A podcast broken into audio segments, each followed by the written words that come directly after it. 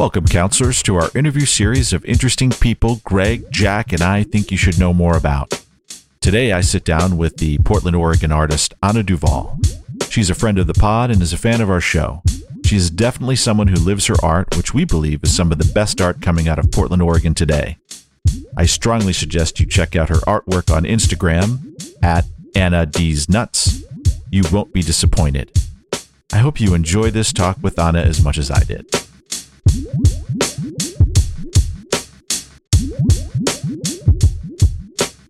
Welcome, Bad Counsel Nation. I'm super happy. We we are doing a, a special spotlight on Anna Duval. So Anna Duval, Anna, you go by Anna Duval. You go by Anna D. You go by Anna D. Anna D's nuts, right? Yes. Uh, Yeah. You go by the German Vermin. Yes. So uh, welcome. Svetlana is my alter ego. Yeah. okay, so you have a ton of names that you can go with, wh- Yes. whatever you're I have some feeling. that I can't even mention here. Some nicknames that are like not cool for TV. Anna is a visual artist. She's an illustrator. She's a cocktail waitress extraordinaire. also, I guess highlighting as a uh, cashier at Rite Aid right now. yeah, moonlighting as a cashier at Rite Aid. Uh, thanks, COVID. Word up, COVID. Thank you. Yeah. 2020 for the epic fail. Now, uh, Anna, we wanted you on the show because your artwork is stunning. I, there's there's no other way to describe it. I, I think we're going to try to get into that, and we'll be definitely putting some of the artwork up on our Instagram channel so people can check it out. Thank you. Before I get to the artwork, I think it'd be great to start with your roots. You're you're a very grounded person. From the time that I've had the chance to get to know you, you're very rooted and grounded. Yet your history is one of a lot of movement. So maybe you could take our listeners through just a little history about how you got to Portland and, and have become such a, an important part of the Portland art scene. oh man, uh, I was born in Berlin, Germany in 1982, and um, my mother married an American. We moved to Michigan, and then I ended up growing up in Hawaii, in Maui, Hawaii. And I honestly started drawing as a way to fit in because I was a haole girl in Hawaii. it- Um, I didn't fit in. If you're not Hawaiian presenting, if you're not don't have brown hair and brown eyes, you don't fit in. And I started drawing as a way to make friends. When you say Holly, is that a, is that an island term? Um, it just means white person in Hawaii. And just since this is an audio podcast, you have blonde hair and green eyes. Talk about not fitting in. That must have been tough as a kid. Yeah, I stood out like a sore thumb. The public library had an art class, and it was uh, free, they offered free art classes every Tuesday, and there was one that was graffiti art, and so I learned how to do graffiti lettering, and I loved it. So I would draw like like Kealani loves David or whatever for the girls and boys in my in my elementary school and intermediate, and they'd start paying me like fifty cents a dollar, and that was the first art I ever sold was doing graffiti letters. Most most artists never make money on their art. You're making money on your art in eighth grade. I mean, yeah, it, I I started making money off art like that, but I was I'm a, I was always like trying to make money out any way I could. Like I remember my grandma in Michigan sent me Barbies, and I sold them with my mom. She was selling stuff at the swap meet, and I didn't even take them out of the box. I'd sell them. I feel like the hustle's always been kind of strong in me. I don't know. And, and you totally didn't buy into the whole Barbie thing either, obviously. no, I was like this. This is pointless. Like plus, I was living in Hawaii, so if I wanted to do something, I could just go outside, try to surf with my brother. I was never into dolls. Either way. You know, one of the pers- one of the folks that you've mentioned a few other times in a few other places has been John Soto. Is that am I saying the name right? Your your teacher? Oh, Jan Sato. So she was my art teacher in high school. Amazing lady. So so all the haole kids went to a, a private school called Seabury Hall. My parents couldn't afford it, so um, I went to the public school that was in my district, which was called King Kekaulike. It was a terrible school. Like it was still under construction. I, I hated it. And I heard of Baldwin High, which was downtown, and I heard they had a good art program. And I had really gotten into sketching. I mean, I'd drawn my whole life, but I'd really was like, I heard of this school is better, this public school is better. I convinced my mom to take me down there, and we needed a district exception. Like, you couldn't go to a public school that was out of your district. So this one was downtown, and we lived in upcountry. So my mom took me down to see Miss Sato, and my mom said my daughter's really good at art in her broken English because she was German and Jan Sato, being the gangster she is, was like everyone thinks that the kid, their kids are the best at everything. Like she's like she's basically like your kid's good at art, prove it. So I produced my sketchbook. Jan looks through it. She's like, "This is really great." She's like, "Have you ever painted anything?" And I go, "No, but I want to learn." And she's like, thinking, thinking. She's like, "I'll teach you." I got a district exception to go downtown to Baldwin High, which was also public school, but a better one. Jan Sato taught me everything. She taught me self confidence. She told me to get a job when I was like 15 as soon as I could.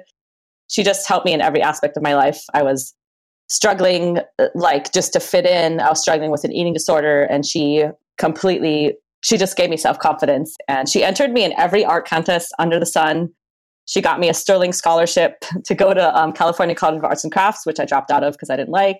But um, that might be for next question. I don't know. but Jan Sato props. She was amazing. She she worked as a waitress too on the side of teaching because everyone knows they don't pay public school teachers anything, and they should. Does she know that she had this level of impact on you? Yeah, we still we don't I don't talk to her as much as I should, but she still calls me and asks me how I'm doing. And she doesn't have social media, which I feel like I feel like if she did I'd be more in contact with her, but I didn't learn anything after high school. She taught me, I used bright orange in the background of all my paintings. And she, while she didn't do art herself, she researched all these um, techniques. And the one, you know, I, I learned so much about silk screening or like I put bright orange in all my paintings, and she was the one who's like, "Oh, I know this technique; it makes your paintings pop." And so I still every painting that I do has bright orange spray paint in the background, and I learned that in high school. I don't feel like I learned anything really in college that could trump what I learned in high school from Miss Sato as far as art goes. So Jan has had this impact on you that that you were starting to develop um, at a very young age your your own voice, and when I say that, your your own style. Exactly, um, and I feel like she taught me to like if you're going to do anything, have a style. Like think about Nike. You know what you're getting when you buy a pair of Nikes. You're not just getting like the swoosh, but you're getting the style that you know that that shoe has I feel like anything you do in life, like if someone's buying art from me, they know what what style they're going to get. Like the worst thing you can do is be wishy washy with anything. Like even if you're at an intersection with a car, the worst thing you do is hesitate. Be distinct with your style. Be precise with your style. That's the end all, I think, with art or with anything. You know, just find a style that you love and stick to it. Not that money is everything, but if you're trying to make a name or money, like people need to know what they're getting when they it's like when you go to McDonald's, you know exactly what you're getting when you order an egg, McMuff- an egg McMuffin. Like you don't have to think twice about it. Like you want that flavor, that's what you're getting. I think inconsistency can really kill any kind of business or art or anything, you know? You're using a lot of commercial terms, but your artwork really doesn't it doesn't come across as something that is commercial. In fact, the subjects that you choose to paint or that you choose to illustrate, the subjects of your artwork are people who are real, who are authentic. That you actually use the term anti Barbie. Why is authenticity so important to you in your work? I feel like a lot of it comes from living in Portland. I feel like the ideal of beauty here is totally different from like no hate on Pamela Anderson or any LA girls, but like the girls here are way more curvy. They are tattooed. They are a little more edgy. I feel like I want to capture that kind of beauty you know, I hate the way that Instagram is making all girls kind of, there's girls getting surgery to look like that Instagram standard of beauty. They're like raising their eyes. They're like, and I love the way Portland, the girls are like, I don't give a fuck if you think I'm hot or not. I'll show my chub, I'll show my tattoos, I'll have a buzzed head. Like, and I want to capture, I feel like if I see a girl that I feel like is just living her true self, I want to take a picture of her and paint her, you know, just the way someone likes nature photography or something, I just like to capture the uniquely beautiful women of Portland. There's nothing more beautiful than like not giving a fuck what anyone thinks. you know I mean? like,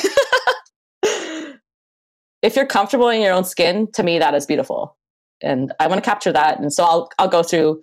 I'll take pictures of, of girls in real life. I paint a lot of my friends who I just think are badasses. I'll I painted Victoria and Mary Jane and like all these girls that I think are just awesome. And then also I'll scroll through people's Instagram and, you know, screenshot if I think I work from photos.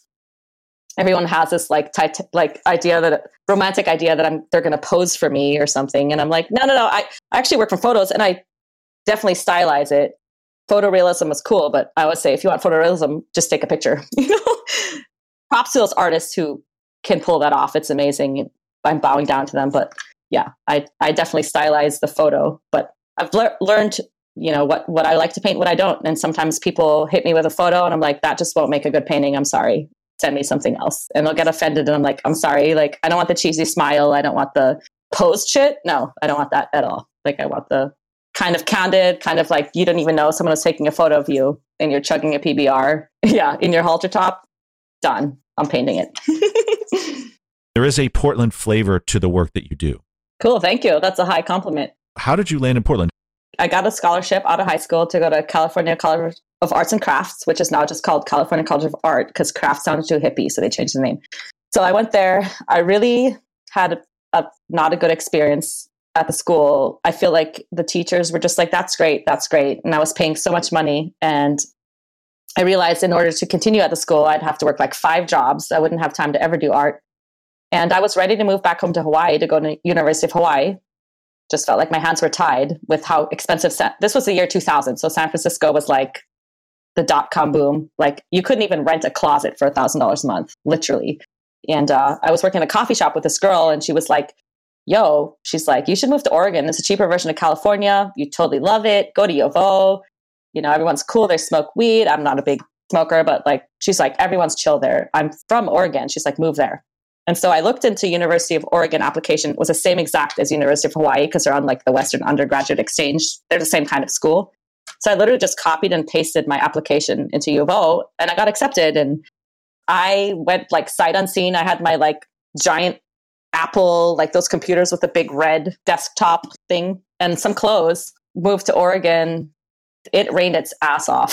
I was like, I moved to the armpit of the world. What did I do? It rained, and I mean, it rains in Oregon, everyone else, but like, I did not realize like what was I what was I getting into? Uh, studied graphic design and uh, started working at Dairy Queen, and that's when I really started hanging out with a kind of a group of skateboarders, entering art into the Thrasher magazine contest.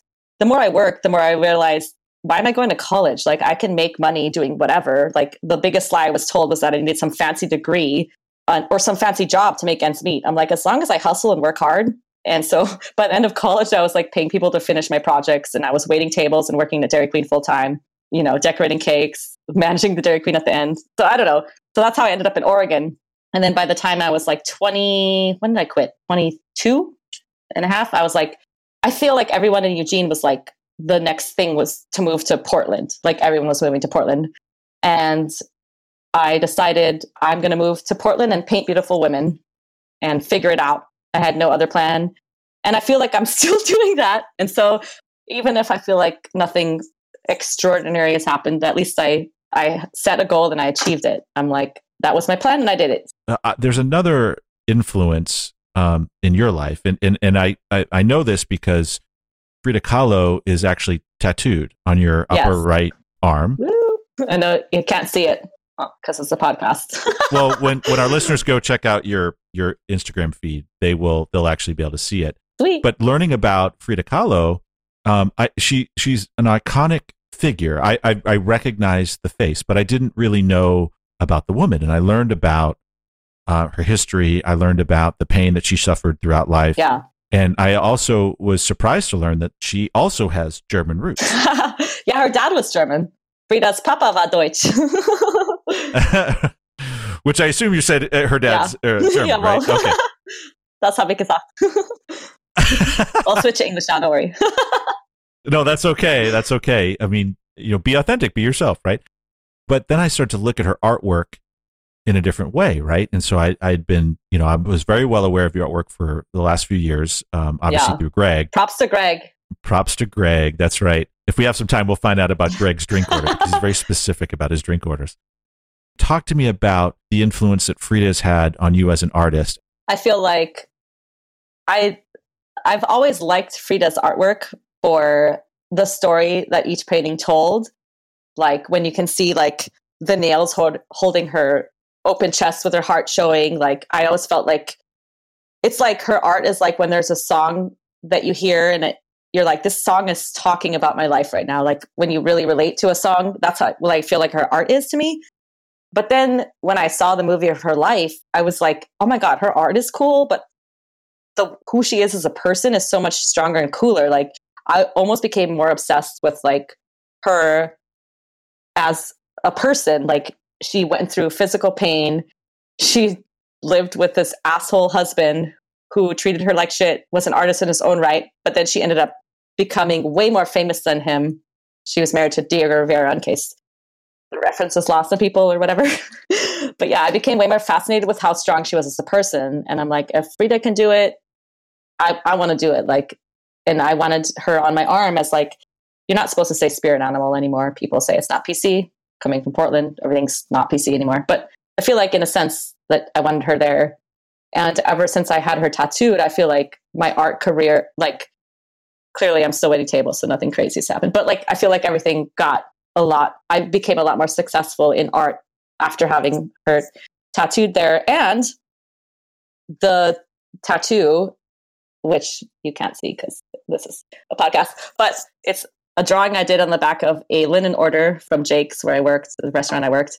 And I drew this drawing and I started selling prints because I was like, I used to do these drawings at, at the bar after work and just throw them away. I drew Frida, a portrait of Frida, and people were like, you should sell that. And this print of this drawing is like, I guess if there's a flagship of my art brand, quote unquote, Frida would be it. I've sold more copies of this Frida drawing than anything. I was looking at artwork and I thought, how do I how do I describe your artwork? Yeah, I don't even know how to describe it myself. Like people like, what style is it? I'm like I, I I so I'm going to tell you what I felt um, when I when I saw it and, and how I interpreted it. To me, there's this very cool 1940s pinup girl feel to it. Yes, I like that with, you said pinup. I love I love pinup. Like I love that you said that. so, so, do I. Uh, that's probably why I was able to pick up on that. There's a very strong skater ethos to it. And so when you talked about working yeah. at Dairy Queen and having that skater feel to it, and that there's there's some grittiness to it. Lost my virginity to a skater. Followed, uh, like, read all the Thrasher magazines, watched all the videos.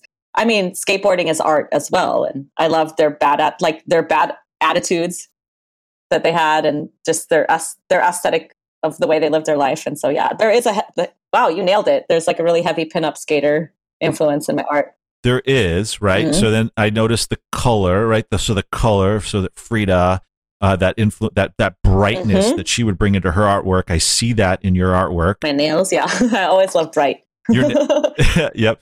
Um, and then uh, there's also a um, just that gritty, authentic. Uh, there's a street feel to it that doesn't seem commercial, and that's why I kind of reacted to some of your commercial when you're talking a little commercial commercial stuff earlier. Is that it's it it it doesn't have that commercial feel to it and then to top it all off, the fact that you use resin, right, which is obviously in skateboarding culture, resin is is just essential, right, on, on the boards. Um, you know, yeah. and let's not forget, Thrasher magazine uh, selected one of your. Did you uh, decorate an envelope? Right, envelope of the. That's a funny story. I entered envelope of the month, which you draw on an envelope, and this was my, during my Dairy Queen days. If they liked your envelope, they printed it in the Thrasher magazine and I was mainly just trying to like impress the skater dude that I was hooking up with or whatever. So, so my intentions weren't pure. I was like, I wanted to be in Thrasher to like get get some clout. You know what I mean? Get some action. But uh, anyway, anyway, I got I got in three separate times. Actually, they sent me like a hat, but they print the drawing with the envelope with the return address on it. So you would not believe how much jail so mail getting- I got convicts like i was only in for like a misdemeanor. I like really didn't mean to kill this person. Like wow. i love your art. They sent me their own art. It was like and they wanted me to write back. And i wrote back to a couple of them and i realized i couldn't keep up with this. I still keep i still have a giant packet of this jail mail which was a random result of having my address printed in thrasher magazine and a lot of these guys were really funny, good artists, you know. Having my art printed gave me like more confidence to be like, oh, people really like my style, you know, so kept me kept me going on that front. Especially if they're criminals, right? If if they've committed crimes, they're really going to like your artwork, right? exactly. And like I feel like in a weird sense, I was like, oh, if dudes like my art, then even cooler. Like I'm a chick who is in fact, I heard at Momo's, a bar I should give props to Momo's too, as the first art show I really ever had that they, I put it up in 2006 and they never took it down. So it was like kind of having a live website of my art was Momo's Bar Maximo, downtown Portland. Shout out to Tittle, the owner of the bar. He's rad. People would come in and they'd ask who did the art at Momo's, and they'd say, "Oh, Anna Duval," and they're like, "Oh, that sounds like a girl's name," and uh, they're like, "Yeah, she's a girl," and they're like, "Oh," and I like that. In a, in a weird sense, I was like, "Oh, it's cool that people think a guy did this." Like, I it, I don't even know why I was going for that look, but you know, like painting a female as a female almost in the male gaze, but like having her be in control at the same time. Yeah, there's there's definitely a sexual component to um to a lot yeah, but I feel like they're not. Uh, I I feel and I hope this comes across that the women I paint are not victims in any case. They're like, I'm hot and I know it, and I'm out here like eat it and like it, you know. And uh, one of the best compliments I love the the reason that Momo's comes up again, and I love having my art all over the walls. And I sold happy hour art, which was my mini prints down the side of the wall. I used to throw them away and then I mounted them on wood, covered them in resin, and sold them for first 10 bucks. And then as inflation happened, 25 bucks was my happy hour art price. And people could just buy them right off the wall, add them to their bar tab. Again, props to Thomas at Momo's Fiddle, the owner. He's, and he never charged commission. He has helped me just as much as Jan Sato, I want to say at this point. I loved being sitting at the bar because it was right next to the restaurant I worked at. So I'd always go after work and hearing people talking about my art without them knowing I was there. Like I got the best opinions. I heard like this kind of like I don't want to say probably butch lesbian like no offense against them. But yeah, she was like her art would make such a better feminist statement if she didn't use so much glitter, you know? And I, am sitting here like shutting my ma- mouth like who says I'm trying to make a feminist statement, you know? Like I've never that was never my intention, but but good to know. Okay, not as much glitter for the feminist statement. And then I heard like a well, like a white collar business looking guy, probably a lawyer, talking to his guy friend. They're both in suits. They're drinking like whatever the fanciest thing at Momo's is, like Johnnie Walker Black or something. He's like, I feel like this woman, this artist captures what these girls like most about themselves. And I was like, like orgasm. I was like, what? you know, he nailed it. Like, like if she has big boobs, I emphasize those. If she has, if I'm like, she's her lips are what her look is, or her tattoos, or whatever, or her big beautiful personality. Like I was like, wow, he nailed it. Like, and he was totally doesn't look like an art guy. Doesn't look like you know. So I, I think I ended up tapping on the shoulder, being like, oh, "Can I buy you a drink?" Like, I know this artist. And oh, that's totally- great. You didn't even say who it was. You. You just said, "I know the yeah. artist." I feel like a lot of times the bartender would be like, "Oh, you're talking to her" or whatever. Like people, like I would hate to bring that. Sometimes I just have a long day at work and I just wanted to talk to my tequila. I loved eavesdropping to because you get real opinions. If people know that's what your art is, they're going to give you like a sugar coated. Oh yeah, it's great, you know. But like, I love the honest opinions, whether they were good or bad. Like, did that change how you would approach a painting? In other words, did you take this criticism and and um, like the glitter thing? Yeah. Did did did it no, change? I kept I put more glitter. Hell no. I was like, okay, double the glitter next painting. and I use nail polish on a lot of my paintings. That's also a little life hack for all you artist people out there. Nail polish is like nail polish and ultra glow. I just gave my secret away, but yeah. well, I, I don't think if I had nail polish and ultra glow that I'd be able to recreate it. So I don't I don't think a lot of people could go and recreate what you've done just because they have the same materials. Believe exactly, me. and I, I feel like especially in Portland, like the art scene is so inclusive. Uh, I mean, pre-COVID, now there's like no art shows or anything going on, but like everyone, like I try to help Victoria out when I get a show. I'm like, hey, be part of the show. Like my friend Ace Troy, he'd be like, I feel like I've heard in other cities like New York and Florida with like Art Basel or Basil or whatever it's called. Um, I feel like they're way more like clicky and like, oh, me, me for myself. But I feel like Portland, everyone's just like homies. Like the more people into an into a scene, the better, you know. So I felt only love from Portland for art, and I hope that continues after COVID or God knows after this the season finale of this shit show that is 2020. Who knows? Nine more days, people. right. Fasten your seatbelts. so one of the things that um, I'm hearing you say is that again we talk about you know you're you're a punky little eighth grader selling yeah. you know graffiti uh, writing for couples that like each other and you're um but there's this it sounds like you've not you've decided not to cash in authenticity like you it, it sounds like you're saying hey i'm i'm going to make this work exactly. and I'm going to make it work my way. yeah, I'm going to do. I feel like as I get older, I'm starting over my words. I've learned how to say no a lot more. Like, no, I don't want to paint your landscape. Like, I paint beautiful women or beautiful men in an exception, but like, this is what I want to do, and I'm going to stick to it.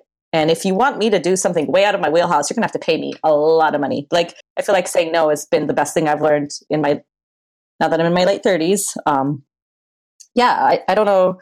I hope I'm being authentic. Yeah, I, I paint I paint what I love to paint, and if you want me to paint your grandkids or something, yeah, I'll, yeah, that's going to cost you extra. Like, because I also feel like I have so many other interests. Like, I love art, but I love to go running. I love I love to work. I always have two or three jobs, and art is just one of the many things I love. So, if you want me to do something, pay me for my time and I think everyone should be paid for their time no matter what they do, you know, even podcasting. I hope Right. you guys are getting Yeah, I'm not getting. We're not getting paid. Nope. Uh, we're doing this Ah! because we love it, right? Yeah. And and we're we're making decisions specifically to stay true to what we want to do. Is we want people to laugh Yeah. and um, you know have fun with it, and that's you know that that's the whole. Yeah. I guess I love art, but I only have a finite amount of time to do.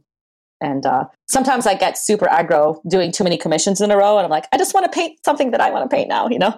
Yeah. So how? I mean, you you are um, pretty prolific, and you you do artworks all different sizes, and um, you you always seem to have an inventory. How how do you keep up such a? I mean, you're working three jobs. you uh you know you're putting out a bunch of paint.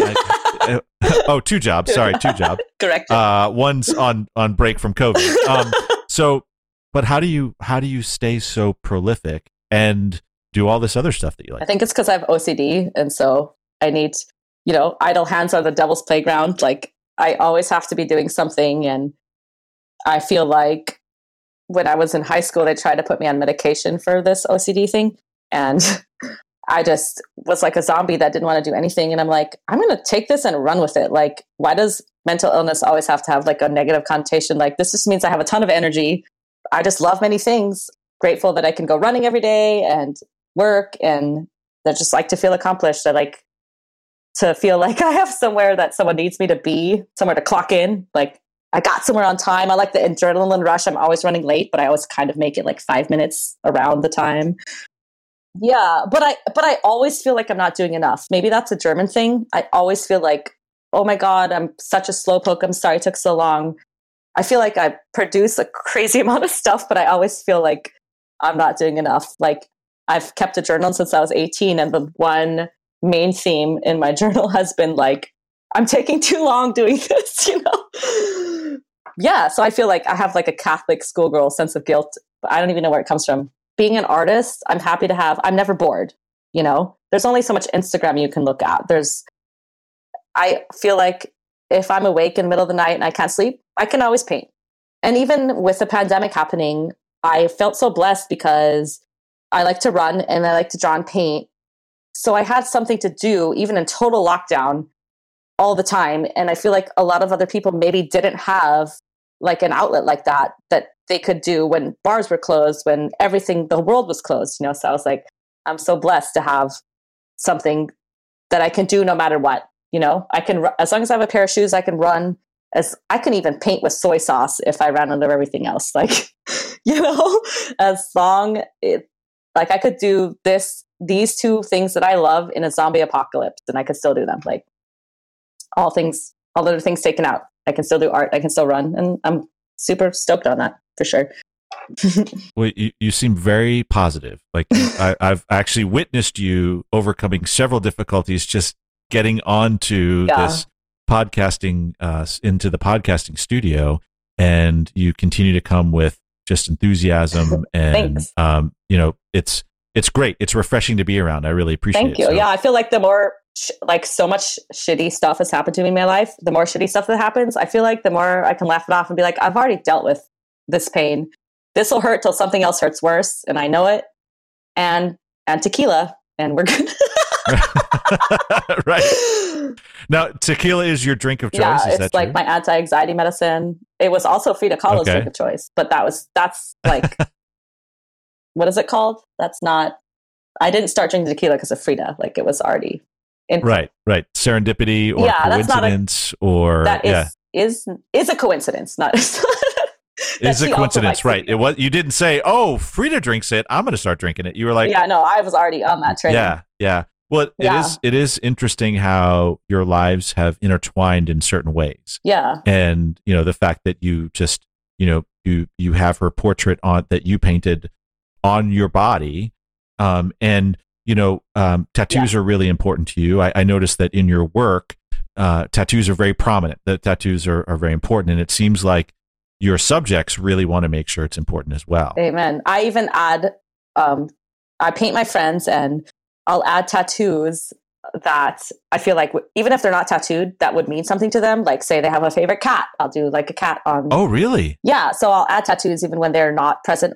If everything works out right, I'll go to tattoo school in March if, you know, the world doesn't end. And yeah, I've always, always been fascinated by tattoos. Um, I always say they're the only thing I love that'll never leave me, you know.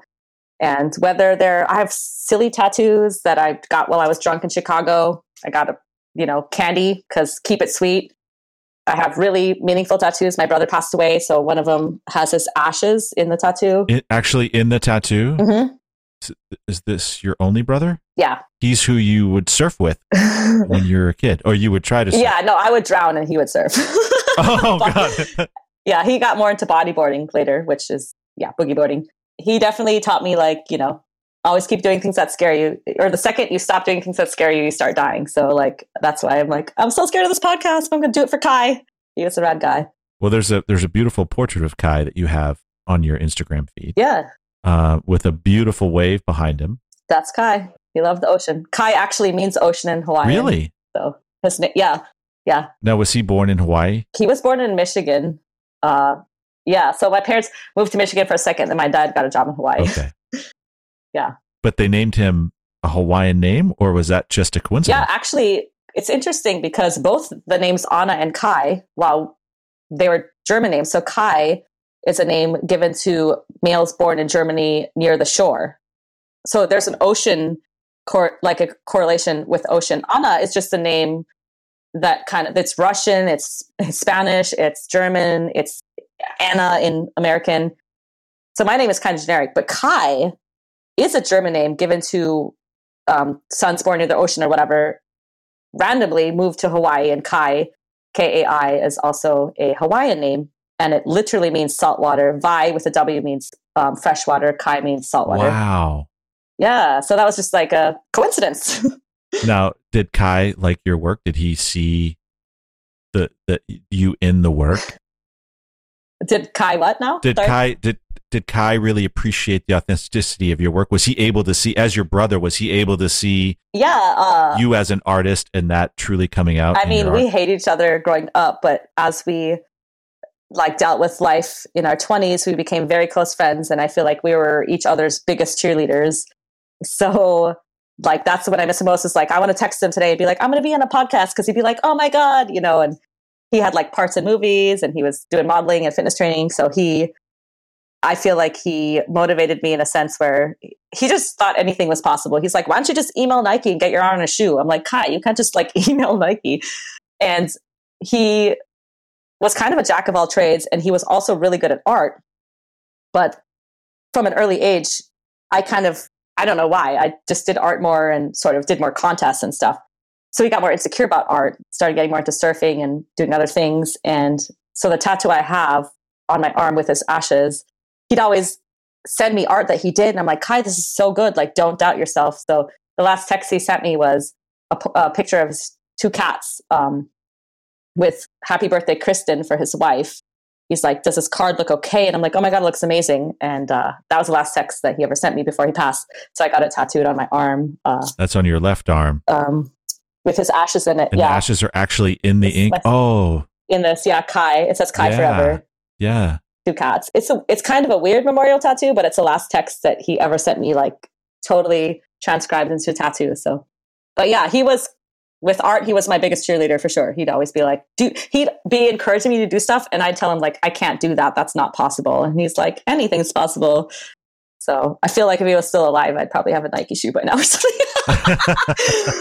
but uh, whatever. Well, clearly he had an impact on you, uh, you know, as as an artist, let alone as a as a brother and as a friend and Yeah. as someone who's supporting you. But the fact that you know, I think anybody who's in a creative endeavor, like doing that stuff, there's that vulnerability, right? That you you put yourself out there.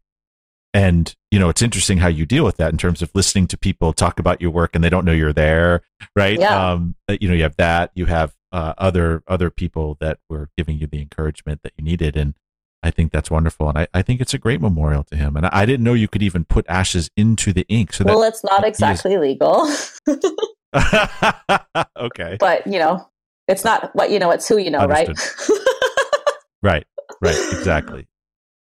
Now you have had some commercial success with Mm-hmm. your artwork, and and I I noticed that now you've come out with a new line of T-shirts of uh, actually the COVID Yes. masks. So you know, way to way to play the market there. Thanks to my friend Hannah, my running buddy. She was like, "Do masks," and I was like, "Yes, masks are the masks are the new phone case. Like masks are the new fashion accessory. Like everyone needs." That's beautiful. That's beautiful. Is it true that you you actually will do works of art on people's phone cases? Is yeah, that yeah, yeah, like uh, one of a kind? yeah. Um, I can do one of a kind, or someone can pick an art that like artwork I've already done, and I'll personalize. Yeah, but I'll definitely personalize. I usually put XOXO. It's kind of been my signature. I don't even know where that came from. Gossip Girl. I don't know. like I started as a joke. edit that out. No. But, um, but yeah, I'll usually put the an artwork piece of art that I've done. I do all my printing through Office Depot, so I'll print it the same size as a phone case, and I'll put like their initials usually, and I'll put XO, and then put their initials or whatever they want. Actually, I haven't done those in a while. Masks are definitely more in demand now. yeah. Uh, once 2021 comes and we don't need the mask anymore, then you'll go back. yeah and as far as commercial success i feel like um, i should give props to boneyard um, they like i feel like are my biggest if i can like show off to anyone like what have i done for art i'll be like oh i've done the tap handles for boneyard not all of them disclaimer but uh, i worked at dairy queen with a lovely young woman who was already making her own wine in the kitchen while she was supposed to be working What? she was just an amazing woman. Went to a brewing school in California, ended up brewing for Oakshire and then for Ninkasi, Great breweries. and then met. Huh? You hate brewers? no, great breweries. Yeah. oh, no. I thought you said you hate brewers. what? We can't be friends. yes, no, they're great brewers. Ninkasi Like, is amazing. I know she brewed the Robles Red for them. wow. I met a young man working there, and they ended up getting together. And he got a job at Boneyard and kind of took. They went together to ba- to Bend, Oregon. Went to Boneyard. I had no idea that she left Ninkasi. And one day I was busy. I was working at um, Jake's and Patty's, this Irish pub, and I was like super busy, just one day off a week. And Dana, who was the girl I worked with at Dairy Queen, who was the brewer, she calls me and she's like, "So I've kind of involved you in this bet with my boss um, at Boneyard Brewing." And I'm like, "You work at Boneyard? Like, what's going on?" And she's like, "Are you busy right now?" And I'm like, "Kind of." Like, yeah, I'm kind of got stuff going on. And she's like, "Well, uh, he needs his portrait on this tap handle, and if you can do it better than the artist he has going, then you're you'll get I don't know two hundred dollars, and you'll be on a tap handle." And I had no the money. I was like, whatever. But I was like, oh, my art will be on a tap handle because like sometimes like exposure is way more worth than money, you know. And so I had to do a portrait of her boss. So I literally looked at pictures of him online and I did the portrait. And I guess the rest is history with Boneyard. I guess I won the said contest, or it wasn't really a contest, but yeah. But yeah, I've done a couple tap handles for them. Their 10, nine and ten year anniversary art, like Halloween posters, and I feel like that's my most. Ex- oh, my art is on one of their beer cans, Incredible Pulp, which to me was like the coolest thing I have ever seen. Like my own art on a beer can. I was like mind blown. Like, okay, I could die happy now. Because I don't like beer or anything. I love beer. I love beer tequila. It is. Uh, it's so cool. It's it's uh, it's a really good beer wrap. Like uh, you know, looking at that, I'd actually seen that before I knew it was you that did it. Um, and I thought, wow, that's that's very cool. And Yeah, I'd hardly heard of Boneyard when this whole thing started in 2016, and they've they've really blown up on their own accord too. So props to uh, Tony and Dana at Boneyard, if you're listening. Much love. It's well, and it's a tough. I mean, it, for people who don't know Oregon, I mean, the the craft beer game, you have to bring it. If and and the artwork now, yeah, and Boneyard, and so it's is great rad can, where he they use a lot of local artists to put on their tap handles, and yeah, just props like to him, John Sato, Tony John Sato, Momo's. Lowbrow is a, another bar near my house that hangs a lot of my art. And props to Jen at Lowbrow. Where can people see your artwork? We've been talking about your artwork for an hour. Talking the big game. uh, hour plus. yeah, no, I mean it's it's amazing, and I just I want people if they're following us on Instagram with Bad Counsel, they'll see some. Greg's going to put some of that up. I'll put some of it up on Twitter. Yeah. But you know, where where would you send our listeners to go see your work? Primarily Instagram. I used to have a website. I was getting no traffic through it. So at Anna D's Nuts, A N N A D E E Z N U T Z. Um, where, now, where the hell did that name come from? Oh, well, uh, so my name is Anna Duval, and I've worked in restaurants since I was like 14. So I ended up working at Jake's, and there was like Anna D, or there was there was an Anna and two Annas and Annie. So people used to just like pass me and be like, "You, what, you know?" So I started going by my last initial Anna D, and it stuck. One of the kitchen guys, I don't know who it was. I can't even give him credit because I it was so long ago. He goes Anna D. He's like, as an Anna D's nuts, and I was like, okay. And then I've, they like stuck. Ever since then, everyone's like Anna D's nuts, like, or then they just call me D's nuts or nuts or like it like it just stuck. And I remember I had an art show at a bar named Swift Lounge, and I didn't have Instagram, and this girl, I just became obsessed with her style. She was like a female MC, Lily, so Agatha Christie. She's red, and uh, we became friends. And uh, she's like, "You don't have an Instagram?" She got she gets on my phone and she sets up my Instagram without even asking me. And she's like, "You need a catchy name," and I'm like, "I don't have a catchy name." And she's like, "Like a nickname," and I'm like, "Like Anna D's nuts," and she's like, "Holy shit!" She's like, "If this isn't taken." That is the best Instagram handle. I love it on on Instagram. Um, on tap handles in some places in Oregon. You can buy Boneyard Incredible Pulp Blood Orange Pale Ale and see my art on the can. Um, I'm working on some art for Donut Orama uh, for their cold brew label. But yeah, I guess just my Instagram. I'm I'm super lame like that. It's great. So they can see your stuff there. Yeah. It's there. We've got listeners around the world and Instagrams around the world. So that's great. And then you, I think you've got a link to there's a there's an interview with you on YouTube that's pretty cool, so they can kind of see you. Yeah. Um, actually interacting. Um, yeah. Maybe in a video format, which you know this is just audio.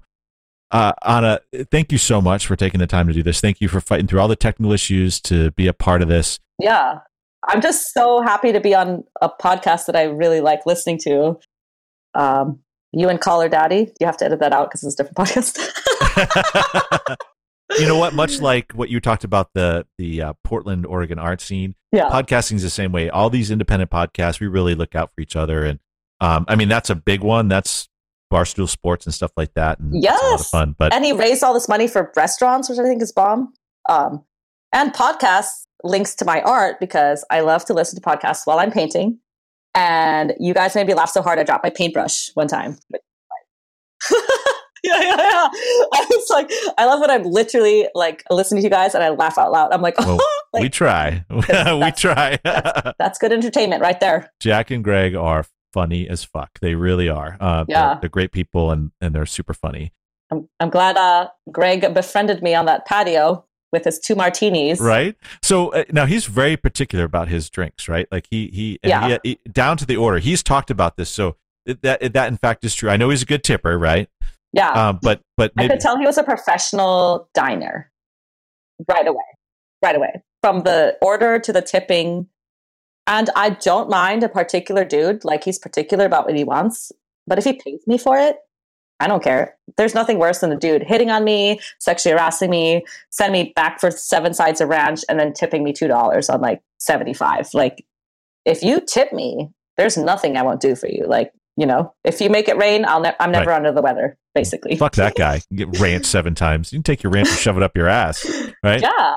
But whatever you need, tell me all in one sentence. Like, don't, don't me it's really it's really an easy thing to do. Um, but I think a lot of them are like they get off on seeing you run around. You know, Greg is not one of these people. Yes, he's, he's very particular. Yes, he's wonderful. We love Greg. Mhm. Um, There's nothing worse than dude being like, "Don't you remember me?" I'm like, "Give me something to remember you by." Like I remembered Greg because he tipped fat and he knew and he knew what he wanted, and like that's the kind of diner we want. You know, I would say bring on the businessman, and I was like, this guy's somebody or somebody who's eaten in a restaurant before, and that's it's the little things. You know, he is. He's great, and he, he's got a heart of gold, and um, he'd do anything for anybody. super awesome guy. He's a really nice guy. Super nice. He does. He wants you to think he's not a nice guy, but he's a nice guy. So Anna, this has been wonderful. Thank you so much. No problem, Mr. And- Moscato. yes. Mr. Big. it's been wonderful. Thank you so much, and uh, we'll hope to maybe get you back on the show sometime in the future to help us answer some other questions. How's that sound? I'd love it. I'd love it. be good, be safe, kids. Be good or be good at it. Be good or be good at it. I can't talk anymore. Wonderful. Okay, thank you. My pleasure. Aloha and mahalo. Auf Wiedersehen. Tschüss.